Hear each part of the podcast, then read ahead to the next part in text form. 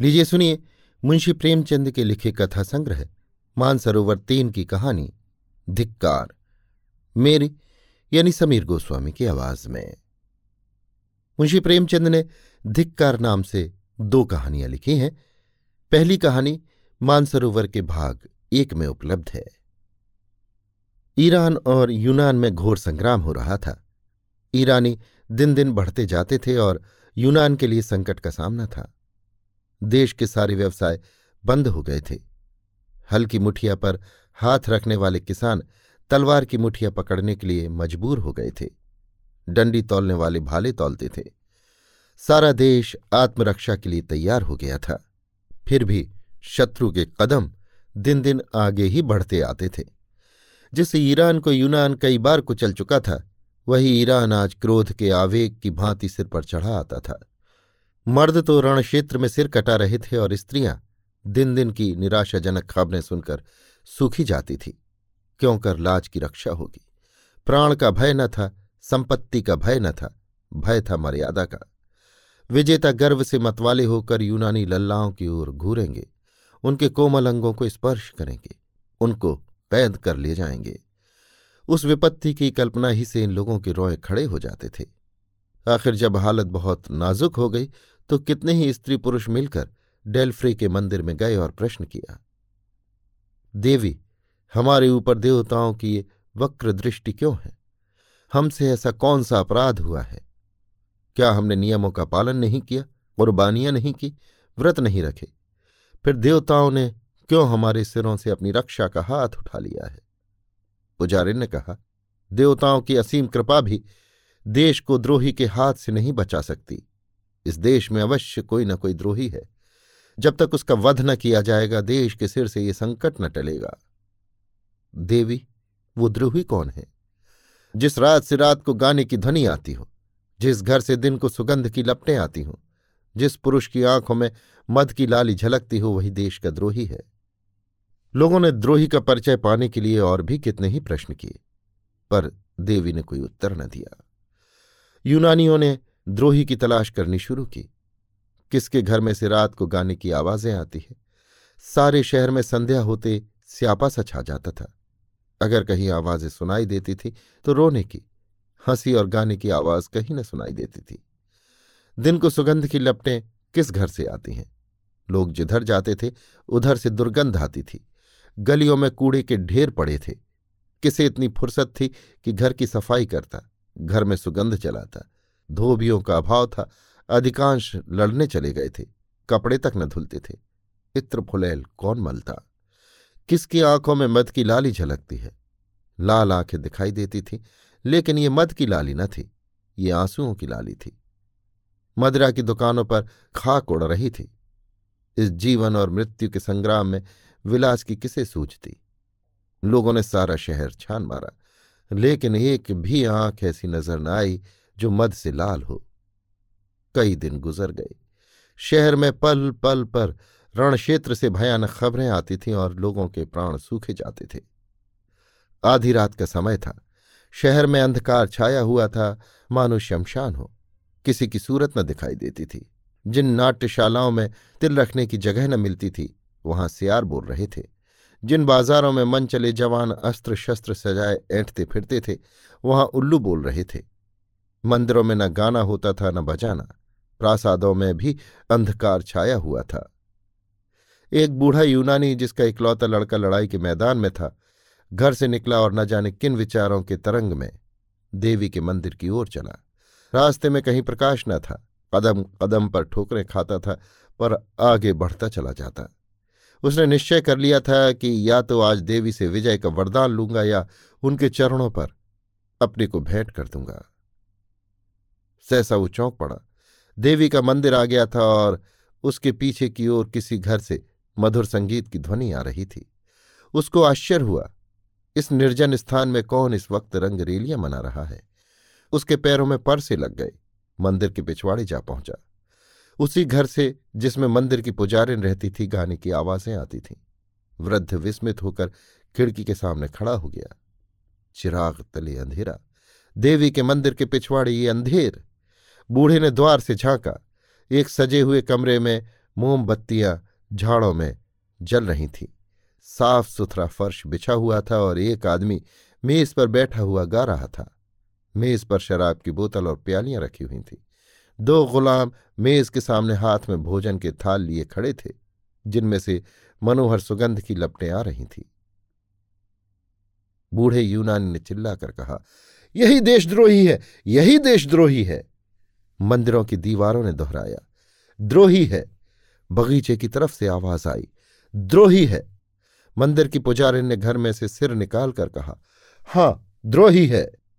ये देशद्रोही उसी पुजारिन का बेटा पासानियास था। देश में रक्षा के जो उपाय सोचे जाते, शत्रुओं का दमन करने के लिए जो निश्चय किए जाते, उनकी सूचना वो ईरानियों को दे दिया करता था। सेनाओं की प्रत्येक गति की खबर ईरानियों को मिल जाती थी और उन प्रयत्नों को विफल करने के लिए वे पहले से तैयार हो जाते थे। यही कारण था कि यूनानियों की जान लड़ा देने पर भी विजय न होती थी। इस देशद्रोह के पुरस्कार में पासानियास को मोहरों की थैलियां मिल जाती थीं। इसी कपट से कमाए हुए धन से वो भोग विलास करता था। उस समय जबकि देश पर घोर संकट पड़ा हुआ था, उसने अपने स्वदेश को अपनी वासनाओं के लिए बेच दिया था। अपने विलास के सिवा उसे और किसी बात की चिंता न थी। कोई मरे या जिए, देश रहे या जाए, उसकी बला से।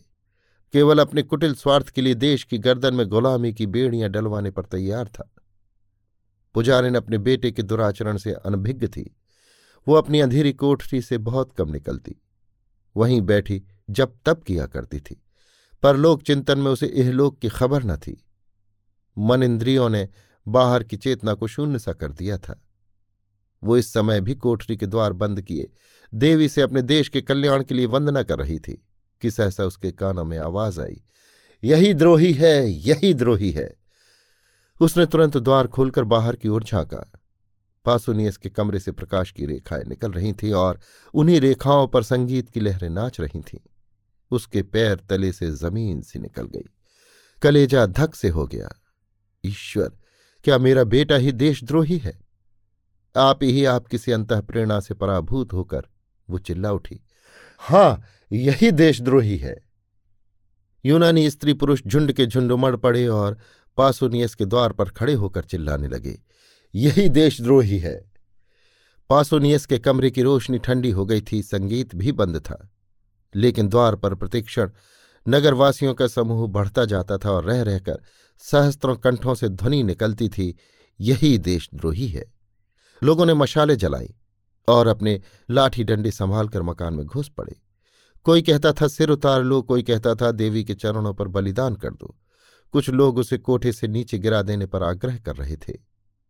पासानियास समझ गया कि अब मुसीबत की घड़ी सिर पर आ गई। तुरंत जीने से उतरकर नीचे की ओर भागा और कहीं शरण की आशा न देखकर देवी के मंदिर में जा घुसा। अब क्या किया जाए? देवी की शरण जाने वाले को अभयदान मिल जाता था। परंपरा से यही प्रथा थी।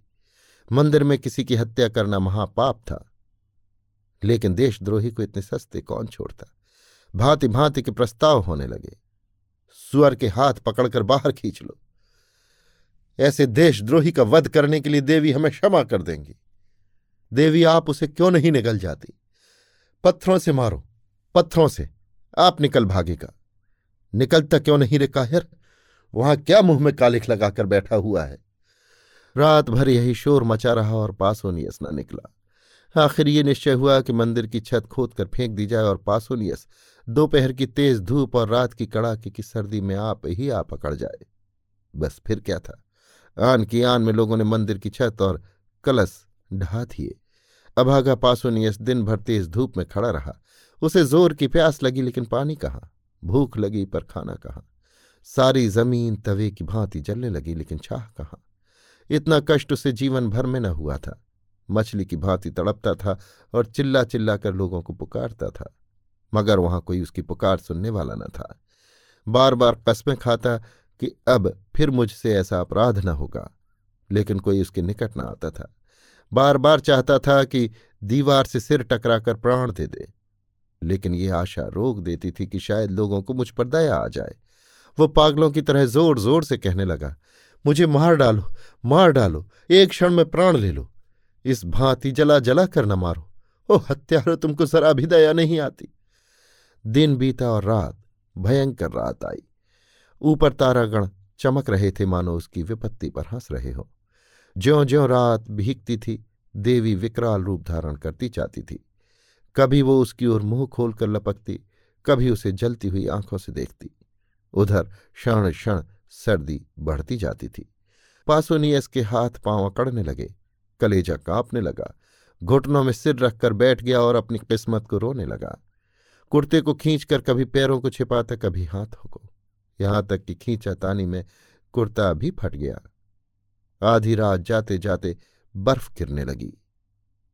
दोपहर को उसने सोचा कि गर्मी ही सबसे अधिक कष्टदायक है, पर इस ठंड के सामने उसे गर्मी की तकलीफ भूल गई। आखिर शरीर में गर्मी लाने के लिए उसे एक हिकमत सूझी।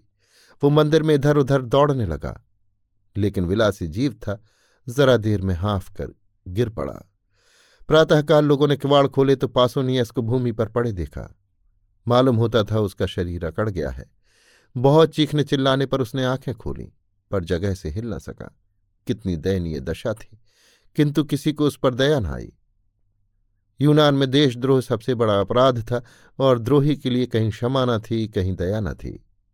एक, अभी मरा नहीं है। दूसरा, द्रोहियों को मौत नहीं आती। तीसरा, पड़ा रहने दो, मर जाएगा। चौथा, मक्र किए हुए है। पांचवा, अपने किए की सजा पा चुका, अब छोड़ देना चाहिए। सहसा पासानियास उठ बैठा और उद्दंड भाव से बोला, कौन कहता है कि इसे छोड़ देना चाहिए? नहीं, मुझे मत छोड़ना, वरना पछताओगे। मैं स्वार्थी हूं, विषय भोगी हूं, मुझ पर भूल कर भी विश्वास मत करना। आह, मेरे कारण तुम लोगों को क्या क्या झेलना पड़ा। इसे सोचकर मेरा जी चाहता है कि अपनी इंद्रियों को जलाकर भस्म कर दूं। मैं अगर सौ बार जन्म लेकर इस पाप का प्रायश्चित करूं तो भी मेरा उद्धार न होगा। तुम भूल कर भी मेरा विश्वास न करो। मुझे स्वयं अपने ऊपर विश्वास नहीं। विलास के प्रेमी सत्य का पालन नहीं कर सकते। मैं अब भी आपकी कुछ सेवा कर सकता हूं। मुझे ऐसे ऐसे गुप्त रहस्य मालूम है जिन्हें जानकर आप ईरानियों का संहार कर सकते हैं, लेकिन मुझे अपने ऊपर विश्वास नहीं है और आपसे भी यही कहता हूं कि मुझ पर विश्वास न कीजिए। आज रात को देवी की मैंने सच्चे दिल से वंदना की है और उन्होंने मुझे ऐसे यंत्र बताए हैं जिनसे हम शत्रुओं को परास्त कर सकते हैं। ईरानियों के बढ़ते हुए दल को आज भी आन की आन में उड़ा सकते हैं, लेकिन मुझे अपने ऊपर विश्वास नहीं है। मैं यहाँ से बाहर निकलकर इन बातों को भूल जाऊंगा। बहुत संशय है कि फिर ईरानियों की गुप्त सहायता करने लगूं, इसलिए मुझ पर विश्वास न कीजिए। एक यूनानी, देखो देखो क्या कहता है। दूसरा, सच्चा आदमी मालूम होता है। तीसरा, अपने अपराधों को आप स्वीकार कर रहा है। चौथा, इसे क्षमा कर देना चाहिए और वो सब बातें पूछ लेनी चाहिए। पांचवा, देखो ये नहीं कहता कि मुझे छोड़ दो, हमको बार बार याद दिलाता है कि मुझ पर विश्वास न करो। छठा, रात भर के कष्ट ने होश ठंडे कर दिए, अब आंखें खुली हैं। पासानियास, क्या तुम लोग मुझे छोड़ने की बातचीत कर रहे हो? मैं फिर कहता हूं, मैं विश्वास के योग्य नहीं हूं। मैं द्रोही हूं। मुझे ईरानियों के बहुत से भेद मालूम है। एक बार उनकी सेना में पहुंच जाऊं तो उनका मित्र बनकर सर्वनाश कर दूं, पर मुझे अपने ऊपर विश्वास नहीं है। एक यूनानी, धोखेबाज इतनी सच्ची बात नहीं कह सकता। दूसरा, पहले स्वार्थांध हो गया था, पर अब आंखें खुली हैं। तीसरा, देशद्रोही से भी अपने मतलब की बातें मालूम कर लेने में कोई हानि नहीं है। अगर ये अपने वचन पूरे करे तो हमें इसे छोड़ देना चाहिए। चौथा, देवी की प्रेरणा से इसकी काया पलट हुई है। पांचवा, पापियों में भी आत्मा का प्रकाश रहता है और कष्ट पाकर जागृत हो जाता है। ये समझना कि जिसने एक बार पाप किया वो फिर कभी पुण्य कर ही नहीं सकता, मानव चरित्र के एक प्रधान तत्व का अपमान करना है। छठा, हम इसको यहां से गाते बजाते ले चलेंगे। जनसमूह को चकमा देना कितना आसान है। जनसत्तावाद का सबसे निर्बल अंग यही है। जनता तो नेक और बद की तमीज नहीं रखती। उस पर धूर तो रंगे सियारों का जादू आसानी से चल जाता है। अभी एक दिन पहले जिस पासानियास की गर्दन पर तलवार चलाई जा रही थी, उसी को जलूस के साथ मंदिर से निकालने की तैयारियां होने लगी, क्योंकि वो धूर्त था और जानता था कि जनता की कील क्यों कर घुमाई जा सकती है। एक स्त्री, गाने बजाने वाले को बुलाओ, पासानियास शरीफ है। दूसरी, हाँ हाँ पहले चलकर उससे क्षमा मांगो, हमने उसके साथ ज़रूरत से ज़्यादा सख्ती की। पासानियास, आप लोगों ने पूछा होता तो मैं कल ही सारी बातें आपको बता देता, तब आपको मालूम होता है कि मुझे मार डालना उचित है या जीता रखना। कई स्त्री पुरुष, हाय हाय हमसे बड़ी भूल हुई, हमारे सच्चे पासानियास। सहसा एक वृद्धा स्त्री किसी तरफ से दौड़ती हुई आई और मंदिर के सबसे ऊंचे जीने पर खड़ी होकर बोली, तुम लोगों को क्या हो गया है? यूनान के बेटे आज इतने ज्ञान शून्य हो गए हैं कि झूठे और सच्चे में विवेक नहीं कर सकते। तुम पासानियास पर विश्वास करते हो? जिस पासानियास ने सैकड़ों स्त्रियों और बालकों को अनाथ कर दिया, सैकड़ों घरों में कोई दिया जलाने वाला न छोड़ा, हमारे देवताओं का, हमारे पुरुषों का घोर अपमान किया, उसकी दो चार चिकनी चुपड़ी बातों पर तुम इतने फूल उठे? याद रखो, अब कि पासानियास बाहर निकला तो फिर तुम्हारी कुशल नहीं। यूनान पर ईरान का राज्य होगा और यूनानी लल्लाएं ईरानियों की कुदृष्टि का शिकार बनेंगी। देवी की आज्ञा है कि पासानियास फिर बाहर न निकलने पाए। अगर तुम्हें अपना देश प्यारा है, अपने पुरुषों का नाम प्यारा है, अपनी माताओं और बहनों की आबरू प्यारी है, तो मंदिर के द्वार को चुन दो, जिसमें इस देशद्रोही को फिर बाहर निकलने और तुम लोगों को बहकाने का मौका न मिले। ये देखो, पहला पत्थर मैं अपने हाथों से रखती हूं। लोगों ने विस्मित होकर देखा, ये मंदिर की पुजारिन और पासानियास की माता थी। दम के दम में पत्थरों के ढेर लग गए और मंदिर का द्वार चुन दिया गया। पासानियास भीतर दांत पीसता रह गया। वीर माता, तुम्हें धन्य है, ऐसी ही माताओं से देश का मुख उज्ज्वल होता है, जो देश हित के सामने मातृ स्नेह की धूल बराबर भी परवाह नहीं करती। उनके पुत्र देश के लिए होते हैं, देश पुत्र के लिए नहीं होता। अभी आप सुन रहे थे मुंशी प्रेमचंद के लिखे कथा संग्रह मानसरोवर तीन की कहानी धिक्कार, मेरी यानी समीर गोस्वामी की आवाज में। मुंशी प्रेमचंद ने धिक्कार नाम से दो कहानियां लिखी हैं। पहली कहानी मानसरोवर के भाग एक में है।